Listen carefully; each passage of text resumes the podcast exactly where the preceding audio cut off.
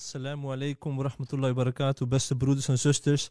Welkom bij de eerste aflevering van de Umma podcast. Ik ben jullie host Bilal Arif en ik zal samen deze podcast houden met broeder Kamal Abu Zaid. Maar voordat wij het onderwerp gaan belichten, is het heel erg belangrijk om eigenlijk informatie te geven over ja, waarom wij de Umma podcast zijn gestart. Is het puur vanwege het feit van, joh, we zijn moslims, laten we gewoon lekker een podcast beginnen? Of is er toch veel meer aan de hand? Zeer zeker, veel meer aan de hand. Uh, misschien hebben jullie gekeken naar onze flyer. En daarin hebben wij drie thema's belicht: islam, actualiteit en identiteit. Nou, eerste punt islam. Waarom islam? Het is belangrijk dat wij als moslim zijnde vanuit onze islamitische visie antwoorden geven op verschillende vraagstukken en ook gebeurtenissen. Dus vandaar dat islam vooraan staat. En we zien soms van oké, dat er heel veel wordt gezegd, gesproken over islam, maar het is belangrijk om een pure, zuivere kijk vanuit islam te geven over uiteenlopende onderwerpen en gebeurtenissen. Dus vandaar dat de pure visie, onze fundament islam, vooraan staat en voorop staat. Tweede punt, wat ik net heb genoemd, heel erg belangrijk, de actualiteiten. Dus wanneer er iets gebeurt, wordt er heel veel gesproken over de actualiteit zelf en worden er verschillende visies gegeven. Dus actualiteiten zijn heel erg belangrijk, omdat het telkens nieuw is. Het is een hot item, er wordt over gesproken, mensen geven een visie vanuit verschillende perspectieven, maar wij gaan ervoor zorgen dat de actualiteiten die er plaatsvinden, dat we kijken wat er voor is gebeurd, wat gebeurt er met de actualiteit en waar, wilt mensen, waar willen mensen naartoe met de actualiteit? En als laatst een heel groot, een belangrijk punt en dat is identiteit. Voor ons als moslim, moslim zijnde is het heel erg belangrijk om onze identiteit te kunnen bewaken, beschermen en zo nodig ook juist te kunnen verkondigen en verspreiden. Dus de islamitische identiteit is een van de grootste punten waarom wij de, de Umma podcast hebben gestart. Dus daarom zullen wij vandaag ingaan op de partijprogramma van de PVV. Al weten wij natuurlijk dat er heel veel is gebeurd. Het kabinet is gevallen. Er is een issue geweest aangaande de toeslagenaffaire. Misschien dat we dat kort nog kunnen belichten. Maar we moeten ons wel aan het ontwerp houden, inshallah. En daarom heet ik mijn broeder Kamal Abu Zaid. Welkom. Assalamu alaikum wa rahmatullahi wa barakatuh, broeder. Wa salam wa rahmatullahi wa barakatuh. En broeder Kamal, zoals jullie wel weten en kennen, is gewoon heel erg uh, bevlogen met het dien. Hij schrijft, hij spreekt en hij is heel erg actief ook met aangaande artikelen van de Umma, pod, uh, van de Umma en ook nu aanwezig bij de Umma podcast. En hij zal ook inshallah elke aflevering aanwezig zijn om zijn visie op bepaalde dingen zoals islam, aangaande actualiteiten en de islamitische identiteit te belichten. We gaan ervoor, Kamal. Yes, let's do it. Oké, okay, bismillah. Nou ja, je had mij de PVV-partijprogramma gestuurd. Ik heb hem gelezen. Maar laat ik even beginnen met jou. Wat vond jij ervan? Ja, is langer dan een A4'tje hè, dit keer. Langer dan het vorige partijprogramma. Ja. In principe dezelfde toon uh, zoals we gewend zijn uh, van de partij. Alleen een wat uh, strengere toon in de zin van dat ze nu ook een ministerie willen opzetten. voor remigratie, de-islamisering en immigratie, om dat een, een halt toe te, toe te dienen. Dus je ziet dat de toon iets, iets, iets directer is. En er is natuurlijk maar de vraag in hoeverre dat uitvoerbaar is. Maar in principe ja, wat langer dan, dan vorige keer. Hè? Langer dan een A4'tje. Mooi. Dat wil nu ruim 50 pagina's. pagina's. Dus, uh, wil nog steeds niets zeggen. Dus het kan zijn dat het een, eh, een, een partijprogramma is uh, wat in herhaling is gevallen. Misschien iets wat meer verbreed en uitgediept is. Als ik een aantal uh, punten mag benoemen. Bijvoorbeeld dat ze aangeven moeten trots zijn op onze eigen cultuur. Um, ja, wat, wat denk je dat de partijen daarmee zou bedoelen? Kijk, je ziet sowieso dat, dat ze heel erg focussen op het behoud van de eigen, eigen cultuur, eigen traditie. Nederland is Nederland niet meer. En dat wordt ook wel eens, uh, wel eens geroepen. We willen terug naar de oer-Hollandse gezelligheid. Dat werd ook geroepen. Dus heel erg vasthouden aan de eigen cultuur. Zo ook wel identiteitspolitiek noemen. Dus heel erg daarop focussen. Waarom? Heel bewust. Om eigenlijk te laten zien van... Uh, ja, onze cultuur is in gevaar deze moslims of deze uh, migranten, die, die zijn een gevaar voor onze traditie. Een gevaar voor onze eigen cultuur. Dus we moeten onze cultuur beschermen. Dus je ziet ook heel erg de focus op, op het Nederlanderschap. De focus bijvoorbeeld op het Wilhelmus. En nu dus ook de focus op de zogenaamde Oer-Hollandse gezelligheid. Dat is met name ook natuurlijk om, die, om het volk eigenlijk eh, te triggeren. Ja. Je ziet dat ook polarisatie natuurlijk eh, in de hand werkt. Dat je op die manier probeert verschillende groepen tegen elkaar op te zetten. Door ook eh, te laten zien eigenlijk dat, ja, dat de eigen cultuur, eh, wat dat ook mogen zijn, hè, het wordt niet verder, eh, verder afgebakend, eh, om te laten zien dat die in gevaar is. Ja. En op die manier eigenlijk de moslims als indringers te bestempelen. En dat is ook wat andere rechtse partijen in het, in het buitenland hebben gedaan. Door, door de migranten indringers te noemen bijvoorbeeld. Ik zag ook eigenlijk als ik lees trots op eigen cultuur, dat een aantal aspecten. ehm, ja, ik, ik zat heel veel na te denken van oké, wat betekent eigen cultuur? Want als je kijkt naar het partijprogramma, dan zie je heel veel slogans, zie je heel veel algemene eh, woorden van oké, dit is wie wij zijn als Nederlanders, maar het is niet specifiek genoeg voor mij dan. Hè. Ik probeer te lezen als een leek, ik probeer eh, de PVV eh, en haar achterban te begrijpen.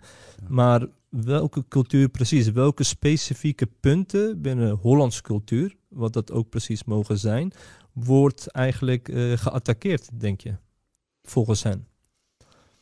Nou ja, sowieso, het zijn, je ziet, kijk, eh, we hebben het over de-islamisering en we hebben het over remigratie.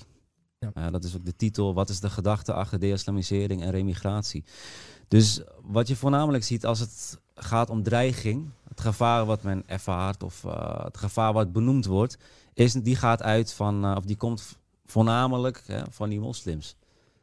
Van hun gewelddadige ideologie, hè, zoals de islam natuurlijk beschrijft. En ook van die migranten uit landen als, eh, als Syrië bijvoorbeeld. Het zijn ook moslims. Dus die komen hier met, eh, zoals Zeilstraat ooit noemde van de VVD, sharia-achtige opvattingen. Hij had het over sharia-zoekers. Dus je ziet dat men eigenlijk probeert een beeld te schetsen van oké, die moslims die hier wonen, eh, die zijn een gevaar voor onze cultuur en voor onze tradities. En hetzelfde geldt eigenlijk voor degenen die hier naartoe komen. En de stroom die hier naartoe komt, die zijn ook een gevaar voor onze cultuur. Want die nemen die sharia-achtige opvattingen met zich mee. En dat stelde ook Matteo eh, Salvini in Italië. Een politicus in Italië, die stelde ook dat moslims uit moslimlanden die hier naartoe vluchten, dat die met hun antisemitische opvattingen hier naartoe komen. En dan zie je dat ze heel erg gaan focussen op de joods-christelijke traditie. En eigenlijk wordt die joods-christelijke traditie met name gebruikt om, eh, om eigenlijk aan te geven dat er geen plek is voor, eh, voor islam in Nederland. Dus dat wordt niet verder gedefinieerd. Wat is dan precies joods-christelijk aan Nederland? Wat is die joodse traditie precies? Ja. En er zijn ook heel veel joods, joodse mensen die zich daar helemaal niet in kunnen herkennen.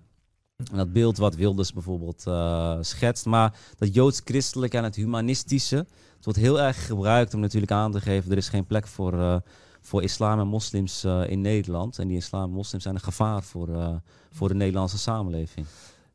En eh, cultuur, eh, als we wat eeuwen ver, eh, teruggaan, toen had elke beschaving had haar eigen cultuur. Toen gingen ze wel verschillende culturen en landen binnendringen. Toen was cultuur geen probleem.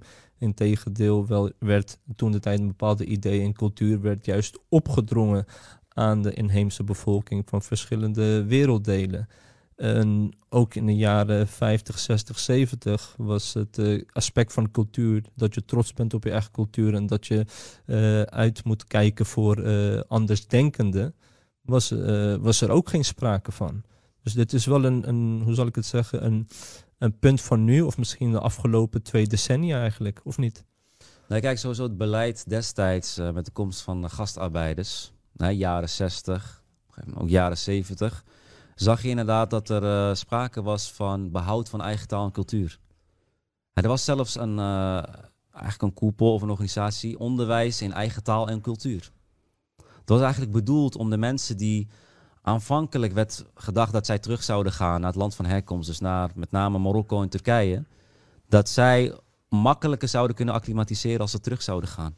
Zich makkelijk zouden kunnen aanpassen aan het, eh, aan het land van herkomst. Als ze gewoon het behoud van eigen taal en cultuur zouden, eh, zouden hebben hier. En daarop zouden focussen. Het werd destijds ook gefinancierd en gesubsidieerd door, eh, door buitenlandse ambassades, door vrijwilligers. En in de jaren zeventig ook door de Nederlandse staat. En ook toen werd er gesproken over remigratie trouwens. Hè. Zo frappant, Wilders heeft nu ook over remigratie. Hij bedoelt met name natuurlijk dat vluchtelingen uit, uit eh, verschillende moslimlanden teruggaan uh, teruggestuurd moeten worden. Dat een asiel, uh, verblijf, tijdelijke verblijfsvergunning natuurlijk niet uh, verlengd moet worden. Maar destijds werd er ook gesproken over remigratie. Alleen dan om andere redenen. Van oké, ze zijn niet tijdelijk als gastarbeiders, als, uh, als arbeidskrachten. En ze gaan weer terug naar het land van herkomst. Oké.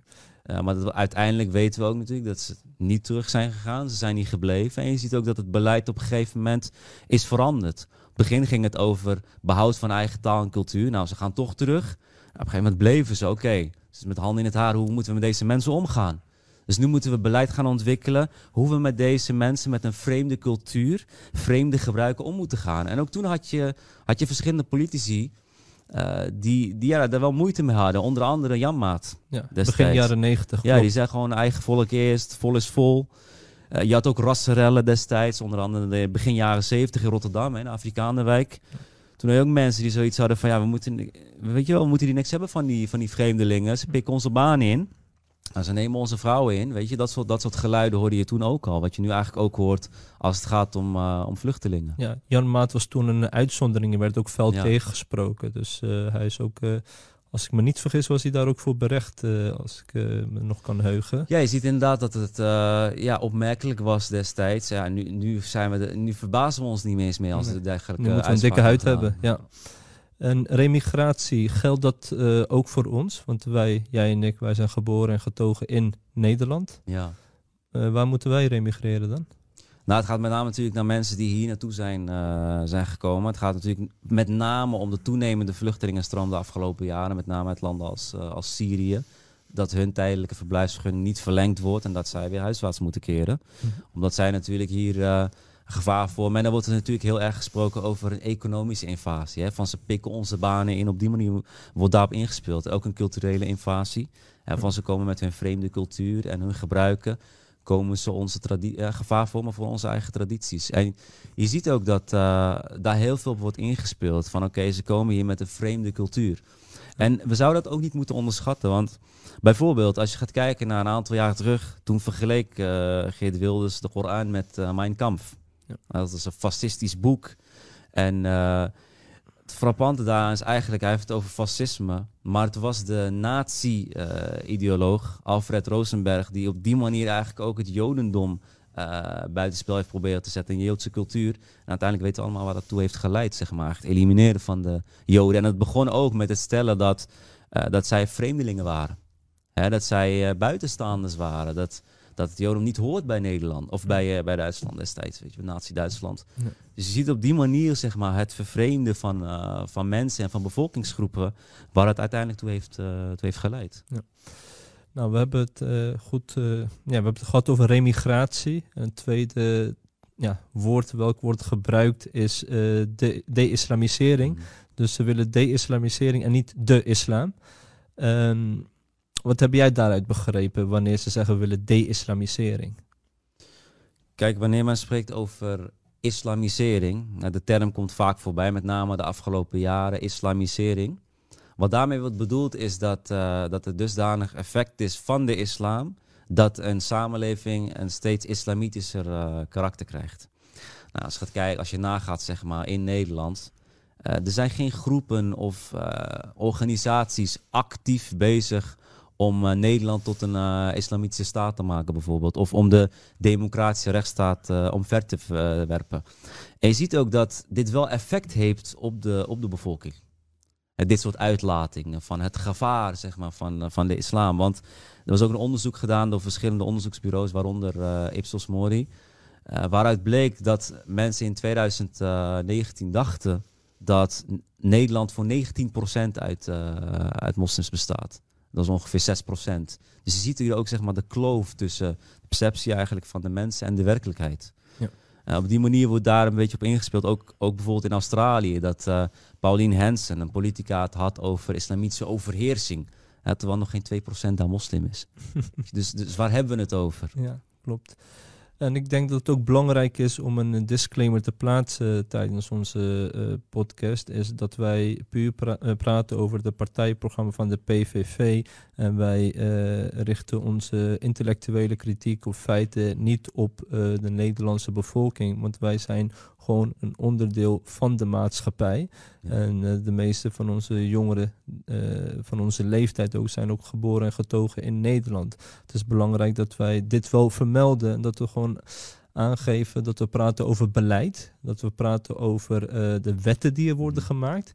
Maar beleid en wetten die worden gemaakt hebben ook wel effect op het volk en de sentimenten.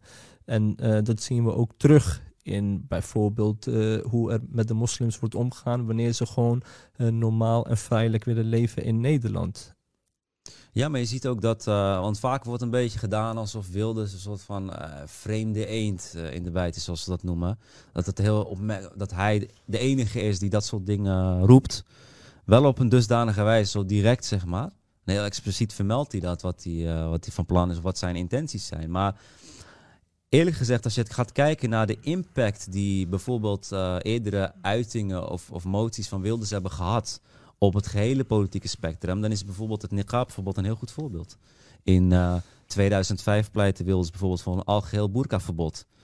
Weet je, allerlei politici die stelten van nee, dat kan niet, want dat druist in tegen de rechtsstaat, dat is uh, niet grondwettelijk en dat soort zaken. Maar we zien jaren later werd er gepleit voor een gedeeltelijk verbod op gezichtsbedekkende kleding.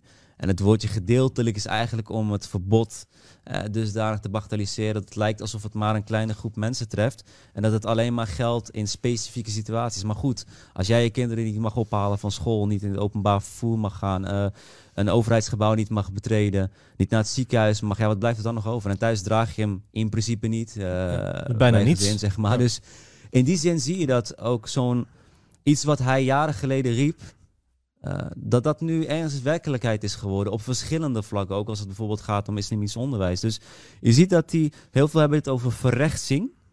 Uh, maar je ziet dat men met name verschilt in de stijl. Uh, en niet zozeer in de, in de doelen. En daar zijn heel veel voorbeelden van te noemen, ook in het buitenland. We zien bijvoorbeeld Macron. Het was Le Pen bijvoorbeeld in Frankrijk, die met name bekend stond om haar, zij heel rechts is. Als je kijkt naar Macron, zeg maar nu, de, over de-islamisering gesproken, de, de, maatregelen die getroffen worden tegen moslimorganisaties in Frankrijk, dan is dat ook niet niks. Uh, die verschuivingen zie je in verschillende landen. Je ziet bijvoorbeeld Viktor Orban in, uh, in Hongarije. die roept ook dergelijke zaken. Die wil dus ook roept. Matteo Salvini in, in Italië. je ziet Sebastian Kurz in, in Oostenrijk. Dus je ziet dat deze verschuiving eigenlijk op meerdere plekken plaatsvindt. Maar dat ook effect heeft op andere partijen. Zoals het CDA, die had het over het herintroduceren van Wilhelmus en focussen op de, op de Nederlandse identiteit. En wat ik net zeg, de VVD had over sharia-zoekers. Mensen die hier met sharia-achtige opvattingen naartoe komen. Dus je ziet dat meerdere partijen, zeg maar, gelijksoortige zaken zeggen, alleen op een andere manier, zeg maar, op een andere toon. Nou, hij is natuurlijk heel erg direct. Um, waardoor we heel veel zeggen van ja, dit kan niet. Je kunt niet zulke dingen roepen. Bijvoorbeeld, islam is geen religie, maar een ideologie. Op die manier kun je natuurlijk de vrijheid van godsdienst ook omzeilen. Dat zullen andere partijen niet zo snel doen. En wat is het verschil tussen een religie en een ideologie, denk je dan? Uh, omdat, ja, is er een wezenlijk verschil? Kijk, het punt is, um, kijk, over de definitie van religie en ideologie lopen de meningen natuurlijk uh, uiteen. Je hebt ook mensen met soortgelijk uh, gedachtegoed die alsnog zeggen: nee, eh, islam is wel een godsdienst. Kijk maar, het is een religie, er is een God, uh, er is een profeet er en er is een heilig boek. Nou, waar lijkt dit op? ook op andere religies. Natuurlijk ook niet echt een positieve ervaring met religie in Europa. Uh, veel mensen. Ze wil, heel veel wilden niks meer van religie hebben. Dus zullen, sommigen zullen zeggen: nee, het is wel een godsdienst, maar een hele vrede bijvoorbeeld. zullen ze roepen. En hij roept: het is een ideologie. het zal overheersen. Iedereen moet zich aan islam uh, onderwerpen. Nou, wat ik net heb gezegd, er zijn sowieso geen groepen actief in Nederland om, uh, om Nederland zogenaamd te islamiseren. Maar gebruik deze term natuurlijk bewust, wat ik net zeg, om, uh, om bijvoorbeeld de vrijheid van godsdienst te kunnen omzeilen. op die manier natuurlijk moslims te kunnen vervolgen. Ja, wel heel creatief. Maar ja. Um, er wordt ook aangegeven in het partijprogramma. Um, dat ze geen vrijbaan willen geven aan de islamitische ideologie die onze vrijheid uh, willen afpakken. Dus dat is eigenlijk het vervolgen van wat je net hebt gezegd. Uh, welke vrijheden uh, bedoelen zij precies en uh, waarin kan een islamitische ideologie een gevaar in zijn? Kijk, ze zullen bijvoorbeeld, ehm, wat ook werd geroepen, bijvoorbeeld toen de profeet Mohammed sallallahu alayhi wasallam werd beledigd, dat er een petitie werd gestart vanuit, vanuit de moslimgemeenschap. Ja, dat wordt dan als probleem ervaren bijvoorbeeld Van oké, nee, maar is gewoon vrijheid van, uh, van meningsuiting. Dus we moeten dit gewoon kunnen doen. En um, het, hetzelfde geldt voor vrijheid van religie. Kijk, voorbeelden die gegeven werden, die ook in het partijprogramma worden genoemd. Van uh, hoe islam zou kijken naar, uh, naar joden, naar vrouwen, homo's. Weet je, dat soort dingen worden genoemd. Waardoor eigenlijk wordt aangegeven, nou die vrijheid van dat soort personen komt een beetje in het geding. Ja. Dat zijn dingen die natuurlijk worden, worden genoemd. Van oké, er zijn mensen die nu in gevaar komen door die islam. He, die mogen ook niet uh, vrij hun religie beleiden hoe ze dat willen. De orthodoxe moslims, zoals ze dat noemen, of de, of de radicale moslims, maken het moeilijk voor de wat lichtzinnig of wat, wat liberale uh, moslims, zoals hij ze zal noemen. Ja. Uh, dus in die zin zouden zij een gevaar vormen voor die vrijheden. maar eerlijk gezegd, als wij kijken naar de realiteit, zijn er geen moslims die dwangmatig of fysiek of wat dan ook hun wil opleggen aan, aan een deel van de samenleving. Ja. Dus betekent ook wel van oké, als we onze wil niet willen opleggen, maar ze willen totaal geen islamitische invloed in hun land hebben. Of eigenlijk in ons land, Nederland. Willen ze totaal niet. Want je ziet ook dat, er een, uh, ja, dat ze ook in een partijprogramma aangeven dat ze een land willen zonder hoofddoekjes, mm -hmm. maar met oer-Hollands gezelligheid en respect voor ouderen. Um, een land zonder hoofddoekjes maar wel oer-Hollands gezelligheid. Ik las uh, laatst op Facebook uh, dat iemand wel een hele mooie comment had geplaatst. Nou, oer-Hollands gezelligheid. Toen droegen de vrouwen ook gewoon uh, hoofddoeken. Um, wat is het probleem met de hoofddoek? Kijk, een hoofddoek is natuurlijk een zichtbaar islamitisch symbool. In het geval in de samenleving. dus dan is het niet, niet gek dat dat wordt genoemd. Omdat het natuurlijk een heel zichtbaar religieus symbool is in de samenleving. En daar wordt natuurlijk een probleem van gemaakt. En uh, zo ook de moskeeën. Uh, de minaretten, die zijn zichtbaar. Zijn zichtbare symbolen van de islam in de Nederlandse samenleving. Dus dat zijn hele makkelijke of, of praktische voorbeelden die hij natuurlijk geeft. of zo'n partij geeft. Om aan te duiden dat er geen plek is voor islam. Wat het niet past bij de, bij de Nederlandse samenleving. alleen het interessante hieraan is, is dat er dus eigenlijk blijkt wordt gegeven van oké, we moeten een soort van homogene samenleving hebben. Iedereen moet hetzelfde zijn. Ja, dit is wat de VVD trouwens, eh, waar VVD ook voor pleit. Van een homogene samenleving. We hebben een aantal waarden, zeg maar. En daar moet iedereen zich gaan houden. En dan heb je er wat meer, zeg maar, linkse partijen. Die zeggen het eigenlijk ook, maar op een andere manier. Want die geven aan van we moeten ons met name focussen op de dingen die we gemeen hebben. En dat is wel interessant, want samenleven begint eigenlijk pas bij, bij verschillen. De kwestie samenleven gaat eigenlijk hoe ga je om met elkaar, ondanks dat je verschillend bent. En het feit dat je verschillend bent is niet gek. En mensen zijn nu eenmaal verschillend omdat ze een verschillende levensvisie hebben. En daaruit vloeien ook ideeën voort en ook handelingen. En die zullen dan ook verschillen. En dat, dat gaat, samenleven gaat daarom van, oké, hoe, hoe zorg je ervoor dat je die mensen met die verschillen insluit in de samenleving? En je ziet dat er daar bijvoorbeeld ook wat meer linkspartijen die gaan focussen op oké, we moeten kijken naar dingen die we gemeen hebben. En dan is het van oké, als ik anders denk over bijvoorbeeld homohuwelijk of over abortus of euthanasie, dan wordt daar een probleem van gemaakt bijvoorbeeld. Dus in die zin zie je dat ook binnen dat spectrum, zeg maar, islam ook uh, wordt gecriminaliseerd. Alleen op wat, min, wat meer indirecte, indirecte manier. Dus wat ik daarmee eigenlijk probeer aan te geven is dat het partijprogramma van de PVV of de maatregelen die zij door de jaren heen hebben willen doorvoeren, dat het niet uitsluitend de PVV is, maar dat je binnen het gehele politieke spectrum eigenlijk ziet dat islam uh, op verschillende manieren wordt gecriminaliseerd. Bijvoorbeeld de A, waar ook veel moslims uh, jarenlang op hebben gestemd. Die kwam bijvoorbeeld met motie tegen salafisme. Zijn, dus je ziet dat binnen verschillende spectra, ook binnen links en rechts en centrumpartijen, zeg maar, binnen verschillende partijen, zeg maar, dat je ziet dat een probleem wordt gemaakt van, uh, van islam. Dus links of rechts maakt niet uit. Mensen uh, zijn wel eensgezind tegen islam. Alleen de stijlen die er zijn, die verschillen. De uitingen verschillen. En, uh, maar ja, er zijn ook gewoon partijen die gewoon distancieren van PVV, openlijk. Is dat gewoon een stuk, een toneelspel of nou, een goed voorbeeld is nu recentelijk werd er heel veel weer, gedebatteerd in de Tweede Kamer over de buitenlandse financiering van moskeeën uit zogenaamde onvrije landen. Nou, ook frappant en gezien met deze onvrije landen wel wordt gehandeld.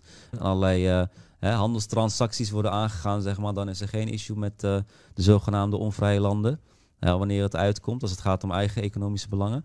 Eh, maar als je kijkt naar die buitenlandse financiering van moskeeën, dan zie je dat eh, ook andere partijen uh, weliswaar er anders tegenaan kijken dan, dan de PVV, maar ook hier een probleem van maken. en, en dan is het bijvoorbeeld van, en sommigen zeggen van nou die buitenlandse financiering is één ding, maar we moeten kijken naar het gedrag. ongewenst gedrag, dat is waar het om gaat. Want ongewenste beïnvloeding heeft niet alleen te maken met buitenlandse financiering, maar kan ook binnen moskeeën plaatsvinden die niet door het buitenland worden gefinancierd. En wat je dan krijgt is dat de moslims dan preventief kunnen worden gemonitord.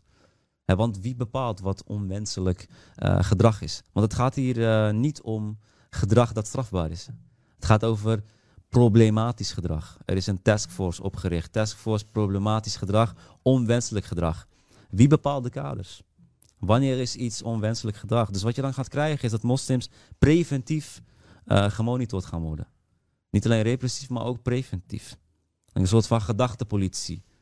En dit komt vanuit verschillende partijen, niet alleen niet vanuit de PVV. Ja, klopt. Nee, ik heb ook uh, verschillende partijen ook gehoord die zeggen ook van ja, soms is er maatwerk nodig en soms is er haastwerk nodig. Oftewel, ja, even zonder uh, de rechter uh, in te schakelen kunnen wij al, alvast het initiatief nemen. En dat is ook eerder gebeurd bij moslims in Nederland, waarin ja, sommige moslimgezinnen zijn uh, geattaqueerd door de politie.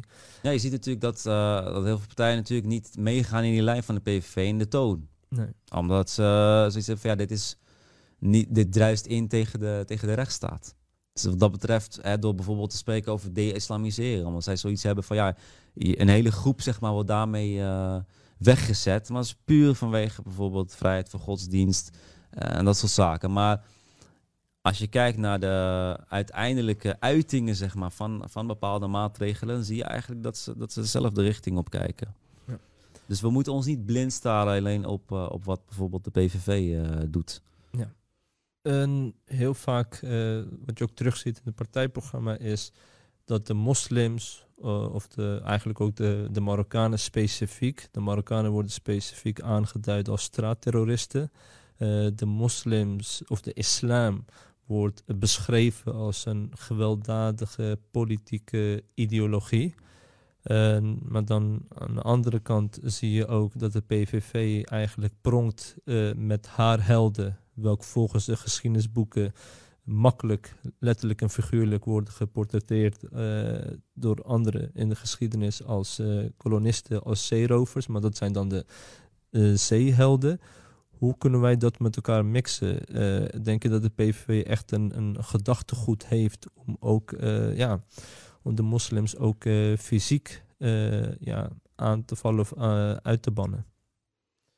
Dan kijk sowieso die focus op behoud van eigen cultuur en geschiedenis en traditie. Kijk, voorbeelden bijvoorbeeld die aan zijn gehaald door bijvoorbeeld Geert Wilders op zijn Twitterpagina was Michiel de Ruiter. Een zogenaamde zeeheld. Nou, we weten wel beter. Uh, en ook andere zogenaamde zeehelden in het verleden. Nou, die hebben goed huis gehouden in, uh, in Indonesië bijvoorbeeld. En het waren verre van, uh, van helden. Maar ja, dit is gewoon een puur om aan. De standbeelden staan er notabene onder andere van Jan Pieterszoon Koen. Ja. Ook in Horen. Ja. In Amsterdam is natuurlijk wat terug te vinden. Ja. En je ziet dat die focus alleen maar wordt gelegd daarop, zeg maar, om, om steeds maar weer te refereren aan het oude Nederland, weet je. Nederland van de Nederlanders, zal hij dan, uh, zal hij dan roepen. De oer-Hollandse uh, gezelligheid, we moeten terug. Uh, voor de komst van de, van de migranten. Dus het is meer zeg maar om mensen daarmee. veel mensen weten niet wat, er, wat zich daadwerkelijk heeft, heeft afgespeeld in, het, in het verleden. Zijn niet op de hoogte van al dat soort kwesties. Ik zie daar bijvoorbeeld roofstaat liggen. Nou goed, dat was voor heel veel mensen een soort van openbaring van wow. Heeft, heeft de Nederlandse staat hier zich schuldig aan gemaakt in het verleden? Ja, zoveel mensen komt dat aan als verrassing. Dus het is heel erg, weet je wel, heel erg veel slogans. Ja, onze Nederlandse cultuur onder, dat zijn Nederlandse wijze, uh, waarden en normen. Maar als je daar een beetje doorheen prikt, zeg maar, en verder, verder vraagt of verder onderzoek, zie je dat het vooral hele holle, holle slogans zijn. Ja, klopt. Als je ook kijkt naar de geschiedenisboeken, uh, zulke boeken zoals Roofstaat en andere boeken, welke je ook hebt meegebracht, uh, de slavernij van Carl En je ziet dat Europa uh, eigenlijk uh, honderden jaren geleden gewoon heel erg uh, ja, heeft geïnvesteerd in expansie. onder de naam van religie, onder de naam van christendom, maar het ging eigenlijk om commercie.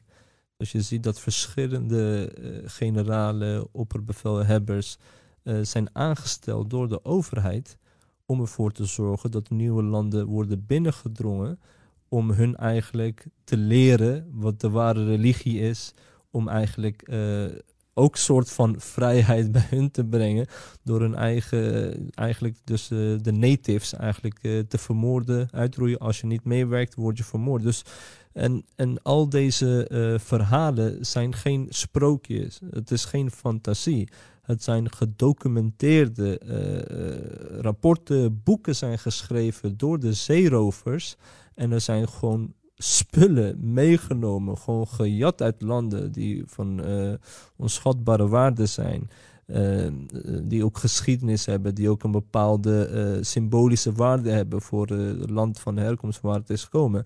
En dan wordt het gewoon in de musea tentoongesteld. Dus de symbolen, de boeken, geschiedenis, duidt gewoon er heel erg op aan dat Europa is eigenlijk gefinancierd, dus de welvaart en de luxe die we nu kennen, is eigenlijk gefinancierd door, uh, door eigenlijk dezelfde landen waar soms de uh, ja, arbeidsmigranten vandaan komen. Dus het is heel erg uh, krom om te zeggen van dat de islam de boeman is en dat ieder zijn eigen cultuur moet gaan hebben. Wij moeten onze cultuur beschermen. Terwijl in het verleden mensen, ja, gewoon generaties uh, zijn afgeslacht. Dorpen, steden zijn verbrand, zijn kapot gemaakt. Uh, monopolie heeft er plaatsgevonden waarin gewoon de producten in het eigen land niet eens konden worden verkocht zonder toestemming van de Europese overheersers. En als ze dat deden, werden ze gewoon vermoord. Dus je ziet deze hele uh, uh, tactiek, een barbaarse tactiek, uh, ja, hun niet vreemd is, maar ze doen alsof ze er nooit van gehoord hebben. En dan gaan ze het juist op islam uh, ja, naar islam toe verschuiven, dat wij een politiek barbaarse ideologie kennen. Dus ik vind dat uh, krom en ook eigenlijk uh, tenenkrommend, omdat ik denk dat elke objectief persoon eigenlijk een goede vergelijking moet kunnen maken. En die vergelijkingsmateriaal hebben wij. Islam als een ideologie en hoe Europa, de moslimlanden zijn binnengedrongen en ook eigenlijk ook ons stand hebben gehouden middels mentale kolonisatie, fysieke kolonisatie. En nu doen ze het op een eh, decentrale manier door uh, puppets eigenlijk uh, aan te stellen die wel misschien dezelfde uiterlijk hebben als de, de landen uh, waar ze over regeren, maar eigenlijk gewoon zichzelf onderwerpen aan het Westen. Over te komen nog trouwens op jouw vraag over uh, of het impact kan hebben op, uh, op mensen om, uh, om, om iets te doen of iets aan te richten of, of fysiek, of ja. het leidt tot fysiek geweld of wat dan ook. kijk, um, we hoeven niet heel ver te, te terug te gaan in het verleden. Bijvoorbeeld iemand als Anders Breivik is ook beïnvloed door, door Geert Wilders. En het is ook niet heel erg verwonderlijk als we ook gaan kijken bijvoorbeeld naar de aanslagpleger in Nieuw-Zeeland, Christchurch, in, uh, in, de moskee, niet zo lang geleden eigenlijk, uh, enkele jaren geleden. Zie je ook dat zij uh, ja, niet, niet zomaar uit de lucht zijn komen vallen. Dus dat het gedachtegoed komt ergens vandaan. En dat heeft, natuurlijk heeft het invloed als jij constant bevolkingsgroepen tegen elkaar opzet. Constant een bepaald beeld portretteert van de moslims. Ja, de gewelddadige ideologie. Zoals ik net zeg, het, heeft, het is heel slim eigenlijk inspelen op dit zijn de barbaren. Uh, en wij zijn jullie de redders in nood, de moraalridders. En zij komen het land binnenvallen. Het zijn, zoals uh, sommigen zeiden, intruders. Het zijn eigenlijk indringers. Um, ze komen jullie banen inpikken. Culturele invasies, ze komen met hun sharia-achtige opvattingen. Zoals Salvini in Italië zei, ze komen met hun antisemitisme. De, CDA stelde zelfs ooit van oké, nou, dat, een Europese light versie van islam, dat, dat gaat hem niet worden eigenlijk om aan te geven zeg maar, wat eigenlijk de intentie was van het hele uh, zogenaamde integratiebeleid. Om een soort van Europese variant van islam uh, te creëren. Nou, dat gaat hem niet worden. Dus je ziet constant dat, dat moslims en islam eigenlijk op een bepaalde manier worden, worden geportretteerd. En het gaat natuurlijk wel impact hebben op mensen. En als jij daar constant aan bloot wordt gesteld, in die zin zijn hele bevolkingen, ook heel veel mensen, gewoon het slachtoffer. Hm. Het zijn eigenlijk slachtoffers van dagelijkse propaganda. En niet iedereen kan daar doorheen prikken. we moeten dat niet onderschatten, zeg maar. De impact die dat heeft, dat je constant bezig bent met groepen tegen elkaar op te zetten. Dat gaat op een gegeven moment gewoon, gewoon impact hebben. En dat heeft het ook gehad. Uh, decennia geleden. En dat, dat moeten we niet weer willen, zeg maar, in de wereld. Maar we hebben dat jaren geleden ook natuurlijk gezien, of tientallen jaren geleden, in, ja, in Europa. Ook in Nederland, in Duitsland, waar dat toe heeft geleid door, om een hele groep zeg maar, constant hè, te criminaliseren. In dat geval de, de Joodse gemeenschap, waar het uiteindelijk toe heeft uh, geleid. Want dat begon ook met zogenaamde integratie, assimilatie. Op een gegeven moment was het van nou, een vreemde cultuur die hoort niet bij, uh, bij het land. En op een gegeven moment heeft dat geleid tot het elimineren van, uh, van die groep. Als we nu kijken naar de statement die ze maken. Ehm, Nederland heeft een joods-christelijke traditie en met de human, ja, humanistische traditie. Ehm, we zien natuurlijk ook ehm, in het verleden dat de Joden ook in Nederland zijn gekomen, middels doordat ze ook uh, deels zijn verdreven door de Spanjaarden. Want de christelijke in Spanje hadden ook een absolute zero tolerance tegenover de, de moslims welke als de Moren werden beschreven.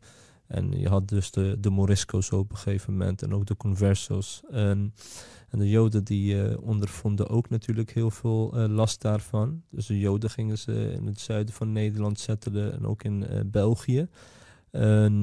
Dan zegt, zegt de PVV ook van ja, we hebben een joods-christelijke traditie.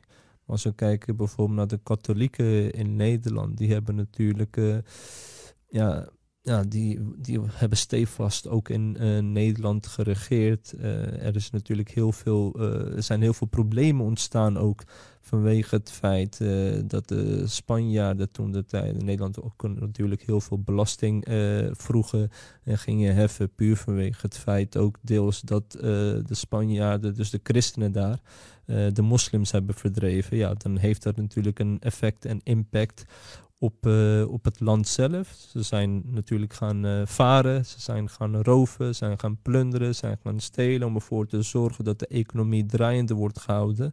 Maar niet enkel daarvan konden ze leven. Dus Nederland moest ook heel veel uh, belasting afdragen. En je had natuurlijk ook de strijd tussen de katholieken en de protestanten. En daarin was ook heel veel te doen, heel veel divisie, waarin de katholieken ook duidelijk hebben aangegeven van we hebben maar één staatsreligie en that's it. En uh, ieder ander daarbuiten is juist een heidene, is juist een, ja, een is juist uh, afvallig. En, en, en je ziet dan van ja, als dat de joods-christelijke traditie is, uh, ja, waar past het humanistische daarin? Dus ja, ik weet niet of jij daar misschien wat meer uitleg kan geven waarom ze juist deze drie termen hebben benoemd. Want ik kom er niet uit. Nou sowieso wordt deze joods-christelijke traditie met name gebruikt in de context van uh, ook van islam. Om eigenlijk aan een signaal zeg maar, af te geven van er is geen plek voor, voor islam. Want wij kennen joods-christelijke traditie in Nederland. Dus dit wordt meer gebruikt als, als stok om mee te slaan. Dan dat het daadwerkelijk gebaseerd is op, uh, op historische feiten. Want mensen zouden zich ook kunnen afvragen: wat is er dan zo joods uh, aan Nederland? Of is het een uh, christendom een voortvloeisel geweest uit het jodendom? Wat, wat wordt daar precies mee bedoeld? Maar het is dus met name om, om als gebruik, zeg maar, om, om als stok, zeg maar, om de, om de moslims mee te slaan. En Jodendom wordt ook heel specifiek benoemd, uh, omdat het vaak als van tegenhanger natuurlijk van islam uh, wordt geportretteerd van nou moslims zijn over het algemeen zogenaamd antisemitisch. Hè, dus dan noemen we bewust ook het, de Joodse cultuur en de Joodse uh, traditie. Maar je hebt het net al gehad over, ehm, over mensen die verdreven werden uit, uit Spanje. Dan heb je bijvoorbeeld ook Joden uit Spanje die verdreven werden. En wie heeft ze opgevangen? waren de moslims. Sultan Bayezid. Want het Ottomaanse Rijk die heeft ze opgevangen. En notabene een moslim. En er zijn genoeg voorbeelden natuurlijk van, uh, van moslimheersers die, uh, die zowel Joden en christenen op een hele, hele goede wijze hebben, hebben behandeld. Uh, en we hebben ook verschillende islamitische bronteksten die daarop duiden, zeg maar. En die ook verwijzen naar het belang om, om mensen niet te dwingen om, om islam te omarmen. Bijvoorbeeld het stelregel, maar ook de ayah, la ikraha fid din. Er is geen dwang in het omarmen van de, van de godsdienst. Een belangrijke stelregel dat ook het staatshoofd in islam, vroeger ook in een islamitische samenleving, de mensen niet mag dwingen om, uh, om islam te omarmen. Want vaak wordt gezegd, islam is totalitair. Hè? Het roept uh, de PVV ook wel eens dat islam totalitair zou zijn. Hè? Dat uh, een totalitaire ideologie. En dat mensen zich moeten onderwerpen, ook de Joden en de christenen, en dat ze anders vervolgd zullen worden. Maar we zien eigenlijk uh, precies het tegenovergestelde. Dat juist islam dwingt mensen niet om, uh, om religie te omarmen, kunnen gewoon leven in een islamitische samenleving, zonder dat van hen wordt geëist dat ze islam omarmen. En in tegenstelling zien we nu, uh, met name in de afgelopen jaren in Nederland, maar ook in andere landen, dat er steeds meer wordt geëist dat je niet alleen jezelf conformeert aan de heersende wetgeving, maar dat je ook de eerste ideologie of de eerste normen en waarden die subjectief zijn, om die te omarmen. Dat je, en als je dat niet doet, zeg maar, dat je wordt bestempeld als, uh, als radicaal of extremistisch. Dus je ziet steeds meer een, zogenaamde, een zogenaamd assimilatiebeleid. Nou, dus het verband af en toe, als je kijkt naar wat sommige politici roepen, dat zij, zij precies degene zijn die zich daaraan uh, schuldig maken.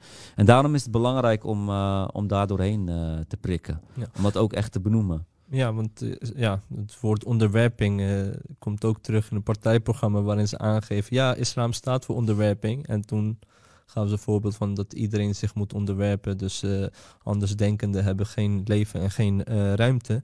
Het humanistisch aspect, ze hebben humanistische wortels, betekent dat de moslim niet humanistische of geen uh, menselijkheid uh, in zich heeft. Want als dat het geval is, dan is het wel heel erg gevaarlijk. Want ook in het verleden, om ervoor te zorgen dat je een sterke vijand creëert, moet je kunnen afbeelden of aantonen middels bewijs of uh, semi-bewijzen dat de vijand eigenlijk geen mens is of zelf bepaalde wandaden doet om eigenlijk hun te die, ja, desensitive te maken.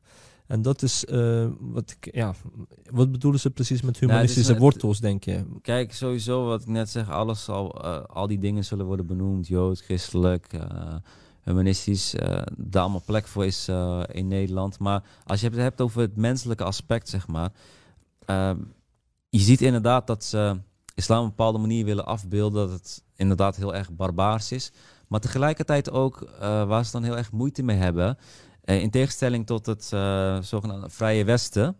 waar ze dan op doelen, zeg maar. Ook onder andere met humanisme en met, en met vrijheden. Dat je hier natuurlijk gewoon gedenkvrijheid hebt. Dat je, dat je in die zin gewoon mag doen en laten wat je wilt. Tot een bepaalde hoogte. Je persoonlijke vrijheid.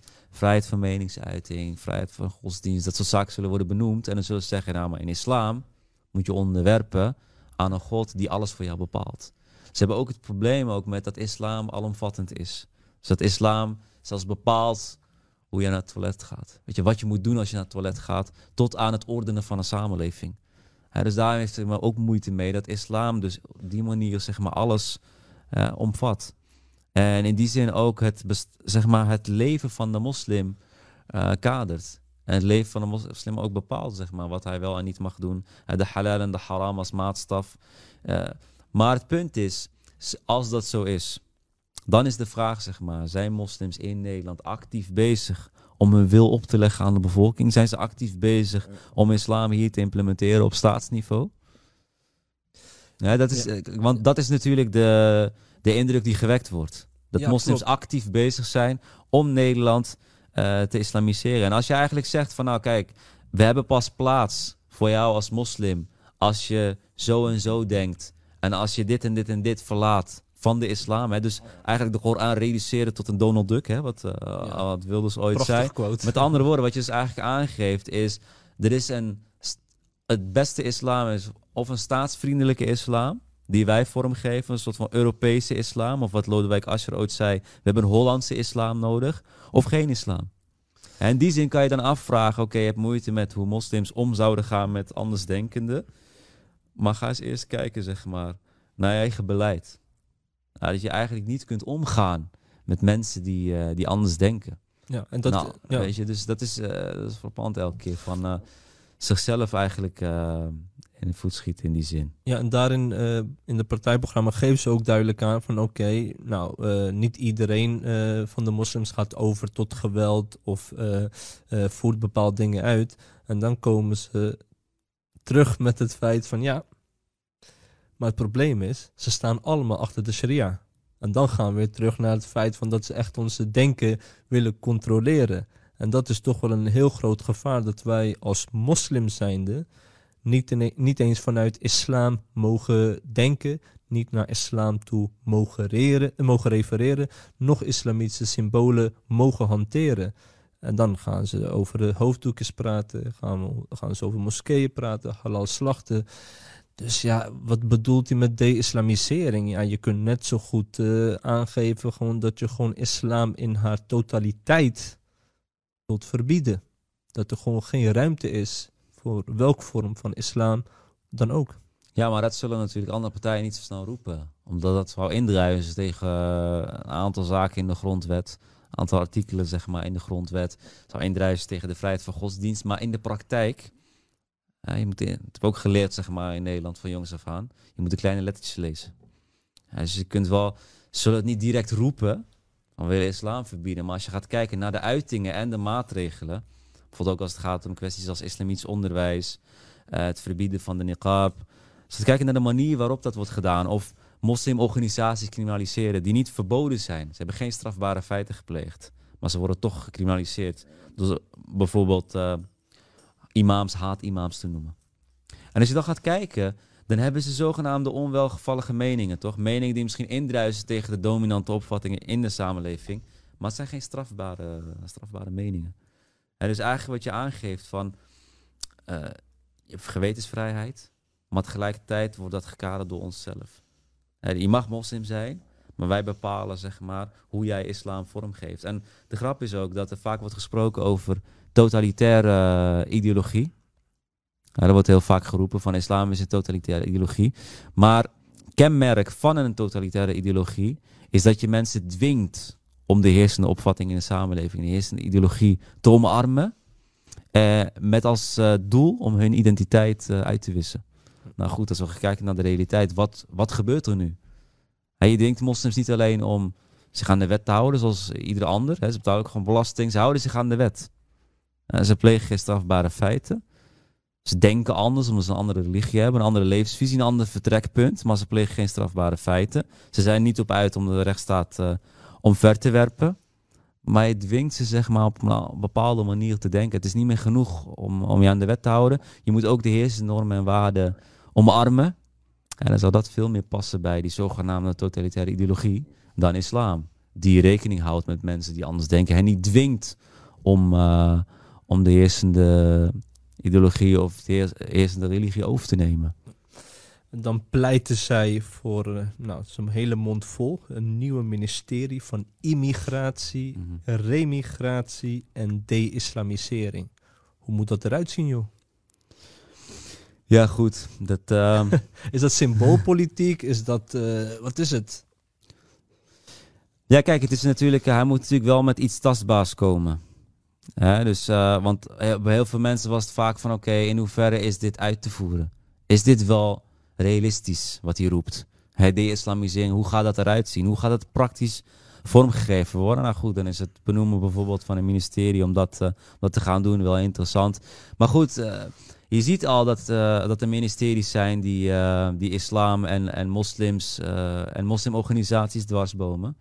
ministerie van mensen die verantwoordelijk waren, bijvoorbeeld het ministerie van Onderwijs, het gaat om islamitisch onderwijs. Dus goed, die dingen gebeuren al. Zonder dat, dat zulke ministeries bestaan en zonder dat Wilders oproept tot de-islamisering. We zien al dat, dat islam op verschillende manieren en moslimorganisaties en moslims in het algemeen worden, worden dwarsgezeten of worden gecriminaliseerd. Predikers niet overal uitgenodigd worden of gecriminaliseerd worden de politieke partijen als ze ergens willen gaan spreken. Dus je ziet dat dit al gebeurt.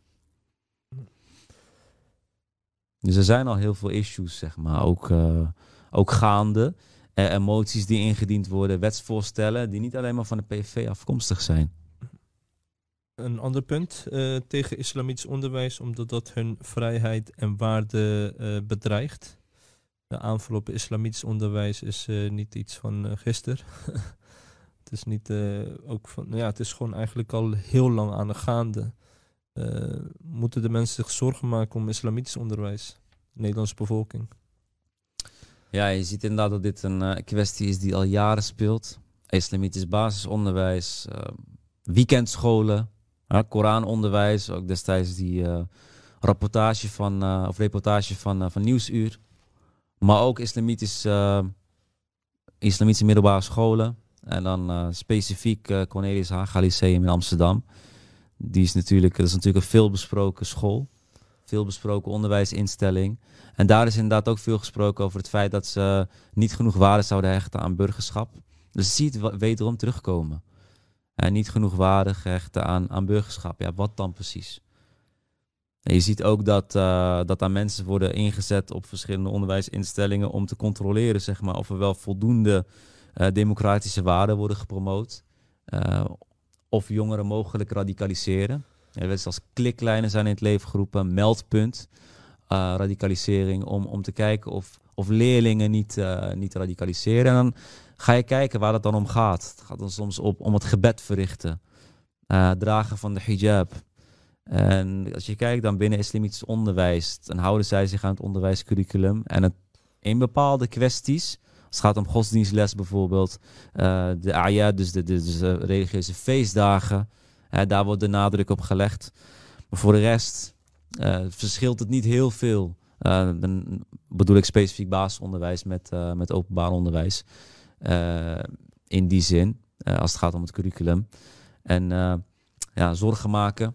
Ze zouden dan specifiek moeten kijken, zeg maar, welke dingen dan precies zorgelijk zijn. Als dat het dragen van de hijab is of het verbed verrichten op school is, dan, dan is het problematisch dat daar überhaupt een, een probleem van wordt gemaakt. Maar je ziet dat het beeld wordt geschetst van dat, dat je moslims gaat krijgen die in een soort van parallele samenleving leven. Ze gaan dan zeggen van nou, die moslims komen allemaal bijeen op zo'n school. En sluiten zich dan af van de rest van de samenleving. Komen dan in een soort van isolement terecht, zeg maar, isoleren zich van de rest van de samenleving. En dan hebben we geen controle meer wat daar gebeurt. Nou goed, uh, ze monitoren het sowieso, wat, uh, wat daar gebeurt. En zolang men geen strafbare feiten pleegt, en als je het dan al gaat criminaliseren. We hebben het gezien hoe dat is gegaan bij die school. Cornelis Haga Lyceum. Dat daar natuurlijk ook gewoon uh, heel veel fouten zijn gemaakt in het beoordelen van die school. Nou goed, dan kun je het achteraf wel gaan proberen recht te trekken. Maar ja, er is al sprake van heel veel imagoschade. Dus dat heeft gewoon veel impact gehad. Ook uh, natuurlijk op de leerlingen. En over het algemeen, zeg maar, als het gaat om islamitisch onderwijs. Ja, welke impact heeft dat op de samenleving? Heeft zeker impact. Want het beeld wordt nu geschetst dat, uh, dat daar een soort van toekomstige terroristen of zo worden opgeleid. Dat is een beetje het beeld wat wordt geschetst van die, uh, van die scholen. Uh, een goed voorbeeld is ook die reportage van Nieuwsuur. Daar werd bijvoorbeeld gesproken over seksuele diversiteit. Dat in het curriculum er over homoseksualiteit werd gesproken, dat dat een issue was. Weet je? Van oké, er werd daar gesproken over bestraffing door Allah subhanahu wa ta'ala. En dat soort dingen werden uitgelicht, weet je, tijdens die reportage. En zij denken, wow, weet je, er wordt daar gesproken over homo's die bestraft worden en dat soort zaken. Nou, ik heb een blik geworpen op dat, uh, op dat specifieke boek. Uh, ik heb daar ook een uh, column over geschreven. En die context is allemaal natuurlijk niet meegenomen bij, bij Nieuwsuur. Is specifiek het verhaal van Lut salam, van de profeet Lut salam benoemd als voorbeeld, zeg maar, om aan te geven dat homoseksualiteit binnen de islam verboden is. Nou, dat is niks nieuws. Het is niet opeens dat wij nu pas roepen dat binnen islam homoseksualiteit not dan is. Uh, maar er wordt daar nergens opgeroepen tot het vervolgen van, uh, van homo's. Er worden zelfs kaas geschetst hoe je er in de Nederlandse context mee om moet gaan. Maar dan zie je een goed voorbeeld, zeg maar, hoe knip- en plakwerk natuurlijk gewoon impact heeft op, uh, op ook het beeld wat de mensen gaan krijgen van, van zulke scholen. En je ziet dat er steeds meer uh, wordt gefocust op, uh, op de waarde van de, van de moslims, hun manier van denken. En uh, wat je net ook terecht stelt, er wordt natuurlijk veel, steeds meer gemonitord hoe de mensen denken. En dan krijg je een soort van gedachtepolitie. en dat is een, een gevaarlijke ontwikkeling wat mij betreft. Je ziet ook dat het fascisme opkomt in Europa. Het lijkt wel alsof we teruggaan in de tijd waarin heel Europa misschien in bepaalde gebieden eh, verdeeld was eh, qua religie, maar over één religie de islam wel eenduidig in was. Dat islam moest worden bestreden. Dat, die tendens zie je nu weer terug. Ehm, het kabinet is gevallen eh, vanwege eh, ja, vooral de toeslagenaffaire, welke ook door de partij van eh, ja, dus de PVV ook wordt benoemd om aan te geven dat, eh, ja, dat het niet goed gaat, dat de huidige regering niet eh, goed opereert. Denk je dat er eh, nu veel meer draagvlak is voor PVV en haar gedachtegoed om nog meer mensen achter zich te scharen? Nou, ze kunnen natuurlijk wel inspelen op, op het falen bijvoorbeeld van, van andere partijen. Of wat vaak, ze hebben vaak natuurlijk ook gefocust op het falen van links. Het vertroetelen van de, van de zogenaamde allochtonen en de, en de vluchtelingen. Daar hebben ze natuurlijk heel veel op, eh, op gefocust. Eh, maar het feit dat überhaupt draagvlak is voor dat soort partijen... heeft natuurlijk niet alleen te maken met eh, hun anti-islamitische sentimenten en gedachtegoed heeft ook te maken met het feit dat het stemgedrag van de mensen ook beïnvloed worden, wordt door hetgeen wat ze zich om zich heen zien. Ja, ook als het gaat om economische problemen die er zijn in de samenleving. Dat ze zien dat, eh, dat profijt een hele belangrijke rol speelt, zelfs als het eh, ten koste gaat natuurlijk van hun eigen levens. En hun eigen, eigen, eigen financiële situatie. Dus het heeft gewoon effect op de portemonnee van de mensen, het huidige beleid ook. Dus ze zijn ook op zoek naar alternatieven. Je ziet ook in het stemgedrag van, van mensen in andere landen, bijvoorbeeld in, in de Verenigde Staten, dat ze op grote schaal hebben gestemd op, eh, op Donald Trump bijvoorbeeld. Niet alleen maar vanwege zijn moslimban en zijn visie op islam en moslims, maar ook omdat ze het gevoel hebben van dat is eindelijk iemand die tegen het establishment is. Die tegen de gevestigde orde is. Dus soort van alternatief geluid. Daar is men natuurlijk naar op zoek. Eh, ze hebben het gevoel van oké, eh, we zijn al jarenlang vertroeteld, zeg maar. Het zijn een beetje slappe, slappe regime, of slappe staten die we, die we nu hebben. En zijn op zoek naar iets anders. En eh, daar probeert rechts natuurlijk op in te spelen. Dus ook heel veel te spreken over, eh, over economie, zorg, eh, conservatief eh, idee. Teruggaan naar, eh, naar de roots. Het is een stukje, Nexit. noemen- ja, eh, een stukje identiteitspolitiek. Teruggaan, oké, wij zijn er voor jullie. Wij gaan weer terug naar het Nederland. Wat, hè, Nederland voor de Nederlanders. Hè, terug naar de basis, terug naar de cultuur. En dan gaat ze zich natuurlijk ook focussen op, eh, op remigratie. Hè, op, op, eh, want, want ja, die, die Syriërs die pikken natuurlijk alle huizen in. Ja, of alle banen worden ingepikt. Eh, dus dan ga je op die manier proberen die, die vluchtelingen en die moslims, ja, die zijn natuurlijk ook een probleem, want die proberen hun waren op te dringen. Die hebben een andere, andere cultuur en die zijn natuurlijk ook een probleem. En sinds zij hier zijn, ja, veroorzaken ze alleen maar overlast. En kijk maar, er worden zoveel aanslagen gepleegd. Dus op die manier wordt daar natuurlijk op, eh, op ingespeeld.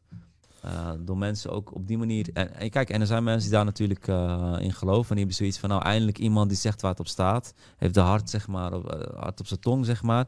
Nou, dan kies ik voor zo iemand. Maar of zij dan daadwerkelijk eh eh, populair zullen, zullen worden, ze zullen proberen natuurlijk om dat vacuüm, zeg maar, op te vullen.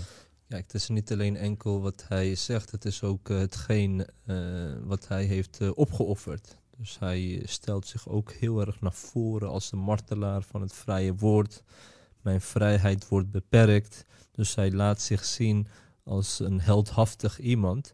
En ja, en, daar kunnen heel veel mensen ook eh, bewondering voor hebben. En er zullen ook genoeg mensen zijn die niet eens zijn eh, met zijn eh, islamitische standpunten of er een uh, genuanceerd naar kijken, mild in zijn, maar ze zien wel iemand die er staat. Dus misschien stemmen ze op de, de persoonlijkheid en niet per se de standpunten. Dat zal ook een, een, een grote rol spelen. Van ja, als ik niet op de PVV stem, op wie dan wel?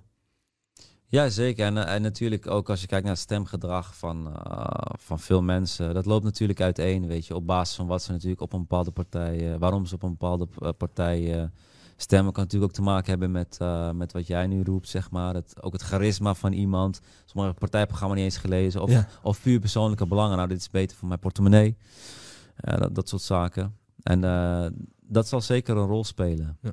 Daar gaan we zeker gebruik van maken. En voor de rest wil hij ook de Eerste Kamer gaan afschaffen. Uh, Koningshuis, uh, de belasting. Uh, ja, wat voor idee denk je dat daarachter zit? Om dat soort zaken ja. af te schaffen? Ja.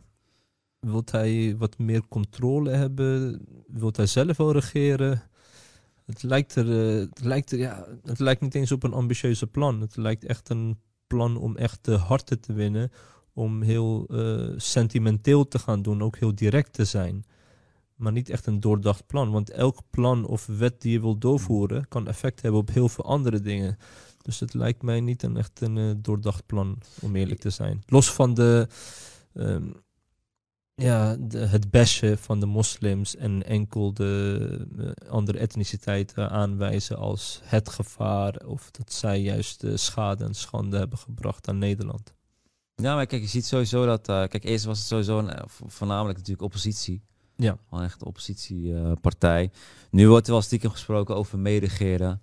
En uh, dat zij mee zouden willen regeren. Dat, dat hoor je steeds uh, vaker, zeg maar. Je ziet ook wat concretere voorstellen natuurlijk nu ook in het, in het partijprogramma. En je ziet ook dat andere, andere partijen al zeggen van... nou, we willen sowieso niet meeregeren met, met de PVV... omdat wat zij roepen veel te, veel te extreem is... of ja, niet past bij, bij de rechtsstaat die wij, uh, die wij voor ogen hebben. Zij onderschrijven de rechtsstaat niet, of hij gaat er zelfs tegen in op bepaalde punten. Uh, maar tegelijkertijd zie je dat, dat ook die partijen wel deels beïnvloed worden door die zogenaamde verrechtsing. Dus je ziet dat het wel, of hij nu wel of niet aan de macht komt, dat die koers wel een bepaalde impact heeft natuurlijk ook op andere partijen en sowieso ook op de, op de mensen. En dat zien we natuurlijk steeds meer, het, het niqabverbod wat ik net al als voorbeeld gaf. En ook op andere vlakken zie je dat gewoon steeds meer. Dat die roep, zeg maar, of die dingen, die geluiden, uh, wel steeds luider klinken. En natuurlijk worden misschien niet moslims massaal, zeg maar, het land uitgestuurd of uh, geëxecuteerd.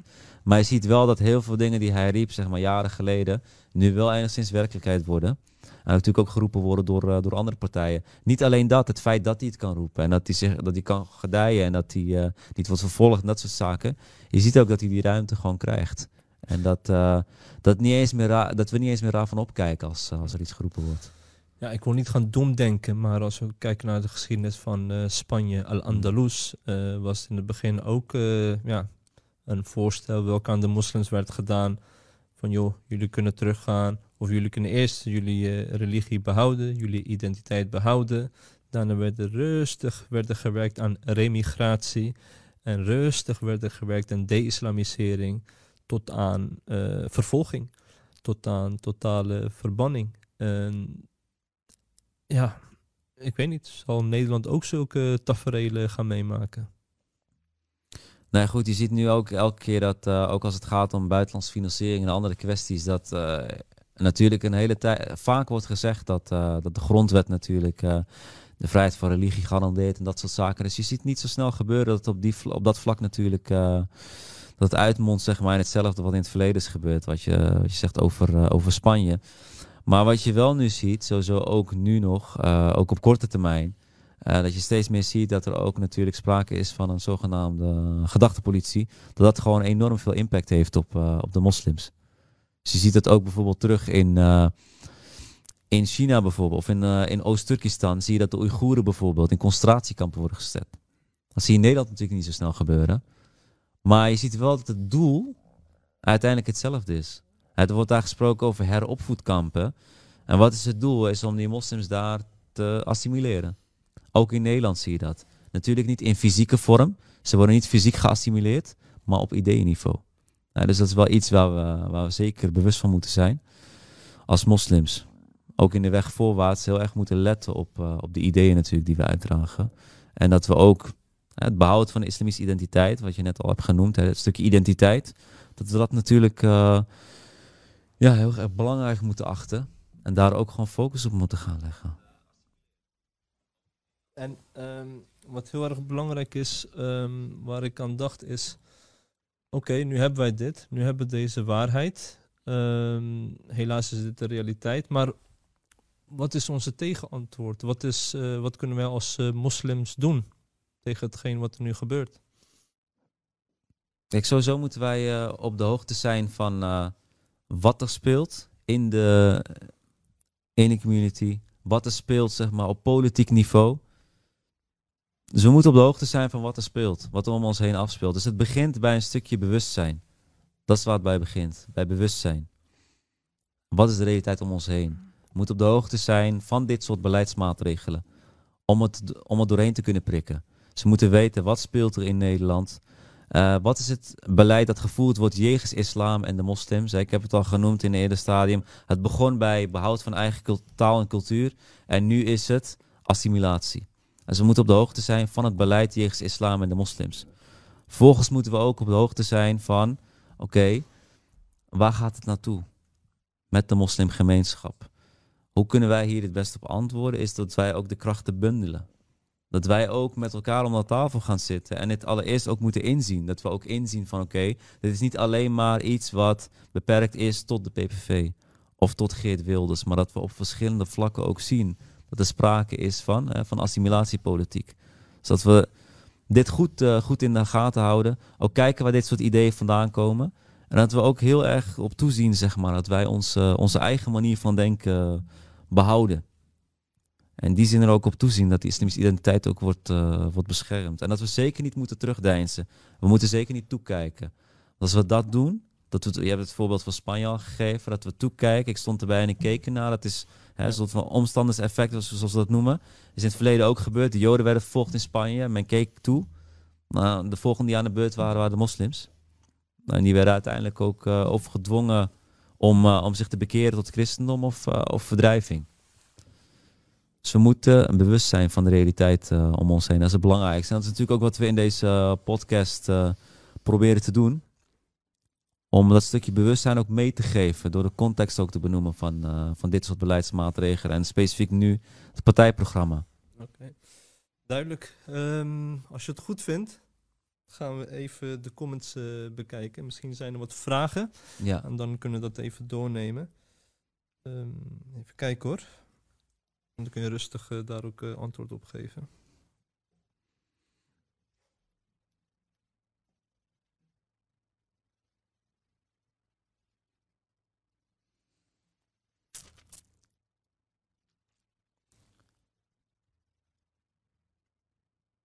Ja, wordt heel vaak, ja, wat je ook terugziet, dat er wordt gesproken over Darul Islam. Wanneer dat er zal zijn, dan kunnen we hijra doen. Dat is wat er wordt gezegd vanwege ja, de sentimenten die er heersen in Europa. Misschien kun je daar nog uh, even aan toewijden.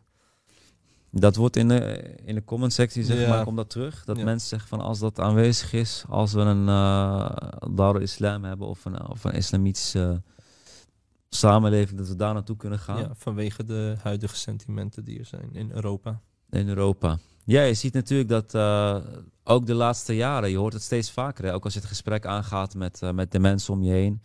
Ik had het laatst nog met iemand die hier uh, in de jaren 70 naartoe is gekomen. Gesprek gevoerd van oké, hoe is het in Nederland? Nou, hij was hier natuurlijk 50 jaar geleden al.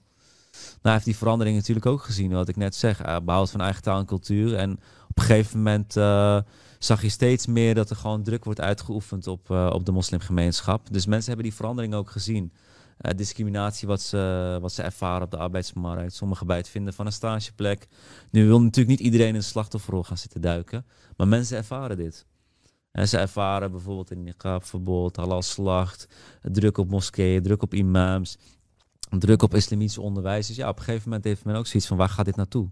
Of waar gaat dit eindigen? Je hebt nu zelfs een organisatie opgezet uh, zes jaar geleden, Meld Islamofobie.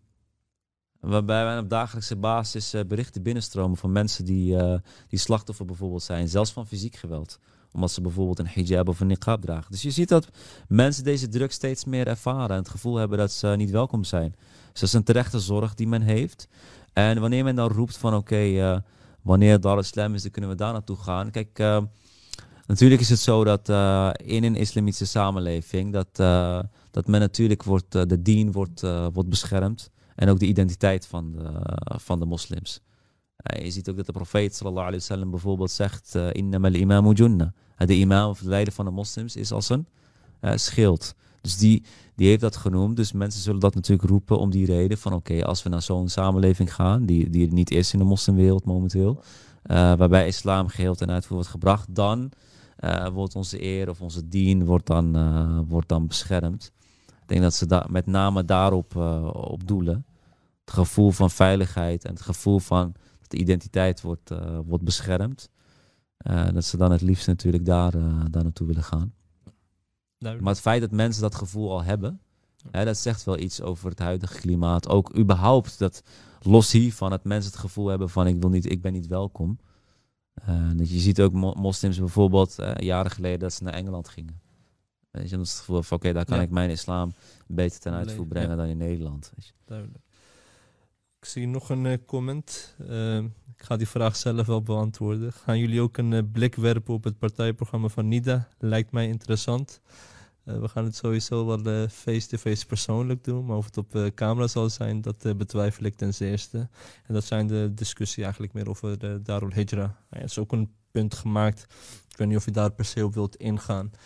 Of we ook juridische weg kunnen bewandelen om bepaalde uitspraken of wetten tegen te gaan in Nederland. Ja, dan heb je specifiek, eh, kijk wat wij natuurlijk in deze podcast proberen te doen is met name het partijprogramma inhoudelijk bespreken Ja. en het, de context. Maar als we het hebben over mobilisatie of eh, wij ons wel of niet moeten bewegen in een bepaalde richting, Ja. dat is niet, eh, niet de context van deze, van deze podcast. Of dat is niet eigenlijk de focus van deze podcast. Welke praktische dingen we kunnen doen om onszelf eh, ja, eigenlijk de strijd te voeren tegen dit soort maatregelen. Of dat via de juridische weg moet of op een andere manier, dat is een andere discussie. Ja. Wellicht dat dat nog eh, in een later stadium te sprake komt, maar dat is nu niet Ja. plek daarvoor. Maar mocht iemand daar meer over willen weten, dan kan hij ons natuurlijk altijd ook contacteren, een bericht sturen. Ja. Maar dat is niet, ja, dat is niet zeg maar, Onze doel. ja, dat is eigenlijk niet de focus van deze, van deze podcast. Om het specifiek te hebben over de praktische zaken die we kunnen doen. Ik wil jou bedanken voor je tijd, Achi. Inshallah, tot de volgende keer. En ik wil me ook richten tot de Umma. eh degene die ook de Umma podcast hebben bekeken. Ik denk eh, dat het heel belangrijk is om in ieder geval steun te verlenen aan het initiatief. Om het sowieso te liken, sowieso te delen. Om onze pagina sowieso bekend ook te maken. En er ook bij de volgende keer ook aanwezig te zijn. En blijf vooral kritisch. Stel jouw vragen. Ook al is deze aflevering bijna ten einde gekomen, betekent het niet dat je niet kunt reageren. Wij willen en wensen en streven naar interactie met de Umma om de Umma beter te maken en zelf ook natuurlijk lering te trekken over de sentimenten die binnen de Umma heersen. Dus mijn verzoek, mijn oproep, deel onze podcast en wees onderdeel van de Umma podcast. Assalamu alaikum wa rahmatullahi wa barakatuh.